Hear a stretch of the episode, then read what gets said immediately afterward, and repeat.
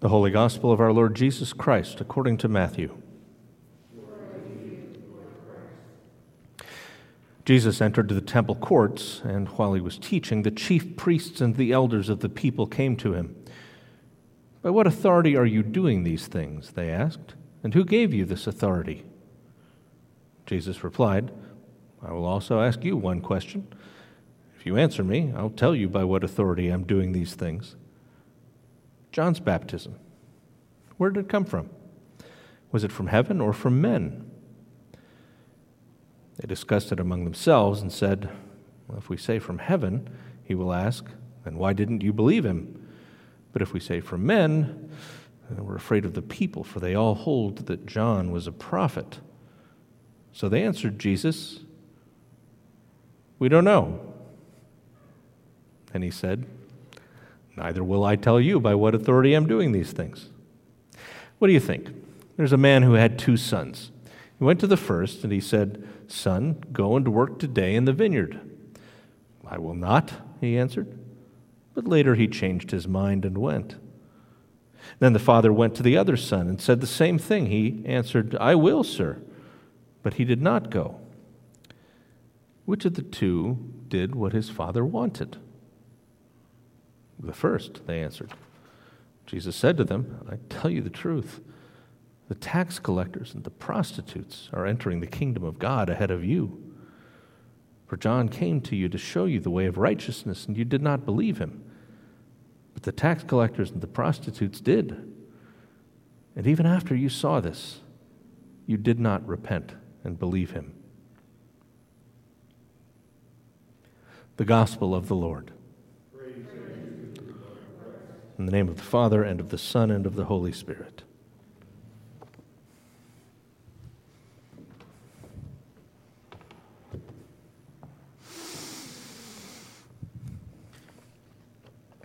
So, what do you think Jesus felt in that moment? What do you think he felt in that moment when he left the chief priests and the Pharisees with nothing to say. When he said, Well, so, you got questions for me? I got a quick question for you. John's baptism. Where did that come from? And he maneuvered them into a spot where they could not say a word. And then he got to say, All right, well, you're not going to tell me, I'm not going to tell you. This afternoon, literally hundreds of very, very highly paid professionals will demonstrate victorious attitude when they score a touchdown or kick a field goal, when they sack somebody or just get a really good tackle. You wonder sometimes if Jesus had a football, if he would have spiked it. But then I think about what we read in this Ezekiel passage. At the very end, when he says, Rid yourselves of all the offenses you've committed, get a new heart and a new spirit. Why will you die, O house of Israel? For I take no pleasure in the death of anyone, declares the Lord Yahweh. Repent and live. I mean, some of the pleasure for a player, of course, is not just knowing that you have scored, but that you beat your opponent, that you beat the coverage. There's something deeply satisfying watching Bill Belichick when the Patriots lose, isn't there? Back when I preached through the book of Matthew, probably 15 years ago, we took about a year and a half to do it. And I, uh, uh, every time Jesus had one of these encounters with people trying to trick him, uh, and then he ended up making them look dumb. I called it Big Jesus Smackdown. And I think I had six or seven sermons that were, you know, Big Jesus Smackdown, part one, two, three, four, five, six, seven. Because he does this over and over in Matthew's gospel. And I suppose there was a sense in which he would have been satisfied, like any of us, to have spoken something true and to have shut up people who were speaking nonsense. But I think it may be more accurate, more appropriate, a fuller picture to think of him as frustrated, as sad. I take no pleasure in the death of anyone, declares the Lord Yahweh. Repent and live. I mean, sure, you can read Jesus as saying to them, you know, the tax collectors and the prostitutes, which would have been about as wicked and immoral a, a pair as you could imagine, these guys are getting into the kingdom of heaven ahead of you. You can imagine him saying that with scorn, but you could also imagine him saying that with deep sadness. Think it's prologue to John's gospel. The, the light came, the darkness didn't perceive it. He came to his own.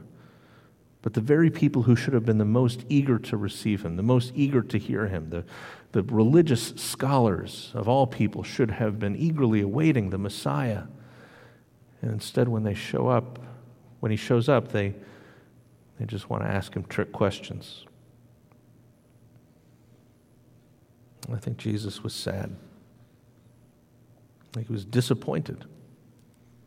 Again, these are people who had been given every advantage. You don't get to be a, a scholar of Torah without having some serious mental furniture. They would have been smart. They would have been able to turn a phrase. They would have had the privilege of spending all this time studying God's most holy word, and yet, what did they do with it?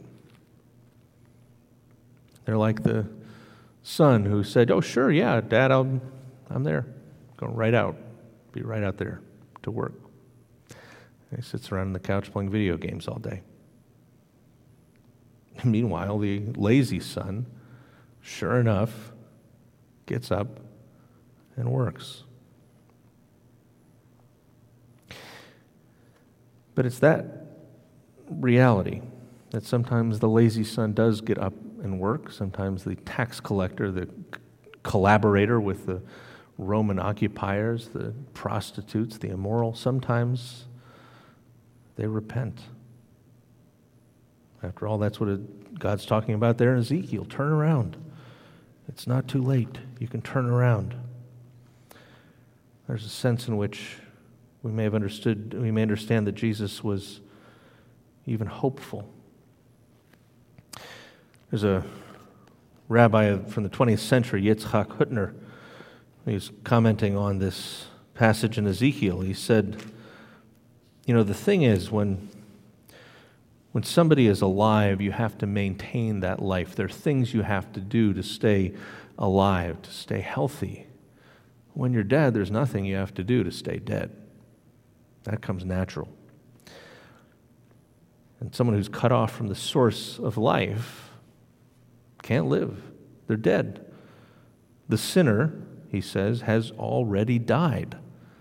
So for the sinner to repent and start doing good deeds would be like trying to feed and medicate a corpse. Doesn't make any sense. But the fact that repentance does achieve spiritual resurrection is a gift of God that is truly unique. The fact is, Paul says in his letter to the Ephesians that we were dead. All of us. We were dead in our transgressions and sins that we used to live in when we followed the ways of this world, the ruler of the kingdom of the air, the spirit now at work in those who are disobedient. We all lived among them at one time, gratifying the cravings of our flesh, following its desires and thoughts, like all the rest of them. We were, by our very nature, objects of wrath. The way we were living set us up to be right in God's crosshairs. And yet, because of his great love for us, God, who is rich in mercy, made us alive with Christ. And he did that even when we were dead in our transgressions. While we were dead, he made us alive. It's by grace, God's grace, that we've been saved. Not just that, he raised us up with Christ. He seated us with him in the heavenly realms in, in Christ Jesus, in order that in the coming ages he might show the incomparable riches of his grace expressed in his kindness to us in Christ Jesus. It's by grace you've been saved through faith. This isn't something you did, this isn't something you achieved. This isn't something that you managed. It's certainly not something you earned. It's God's gift. You got nothing to brag about. You got nothing to point to as something you accomplished to earn this. For we are God's workmanship. We were created in Christ Jesus to do good works, which God prepared in advance for us to do. So, the good things that we do, the repentance from our sins, the good deeds that we do, the lives of holiness that we can live, these aren't things that we do, they're things that God enables us to do. First of all, through His grace in saving us. I think that's the point of what Paul is saying here at the end of our reading in Philippians, a letter he wrote right around the same time he wrote Ephesians. He says, Continue to work out your salvation with fear and trembling. Some people would stop there. This would be a pep talk. I'd be the coach in the locker room telling you to go out and get them. But that's not where Jesus stops, where Paul stops because it's not where Jesus stops. Paul says, Work out your salvation with fear and trembling because it's God working in you to will and to act according to his good purpose. Even your repentance is something that God enables. And every other good thing that we do is something that comes from him. Elsewhere, elsewhere Paul says, I, I, I work, I labor, I strive with all the strength that He gives me. So, what that means is that we don't tell God, like that disobedient son, yeah, I'm, I'm there, and then hang back in the locker room. But it also means that when we do get a sack, when we do put the enemy on his back, when we do find that God has enabled us to achieve things for the sake of Him and His kingdom. That we do like so many of the players do. We point to Him. We give Him all glory and honor and praise because, as Paul says, at the name of Jesus, every knee shall bow in heaven and on earth and under the earth, and every tongue confess that Jesus Christ is Lord to the glory of God the Father. Amen.